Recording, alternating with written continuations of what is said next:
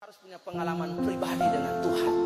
Kalau kita punya pengalaman pribadi dengan Tuhan, maka kita bisa menyaksikan kepada orang orang lain.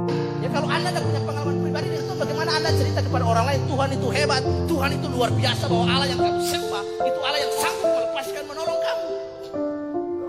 Ya kalau Anda punya pengalaman, bagaimana Anda mau bersaksi cerita, oh Tuhan itu hebat ya, Tuhan itu luar biasa, tapi nggak pernah nggak ngalamin ngarep.com harus ngalamin bagaimana kita dalam pergumulan-pergumulan hidup. Pergumulan-pergumulan hidup. Itu sebabnya tadi mengapa saya mengajak kita untuk membaca pengakuan iman rasuli lebih awal. Ini Petrus luar biasa. Dia mengaku dia percaya Yesus Kristus adalah Mesias. The living son of God.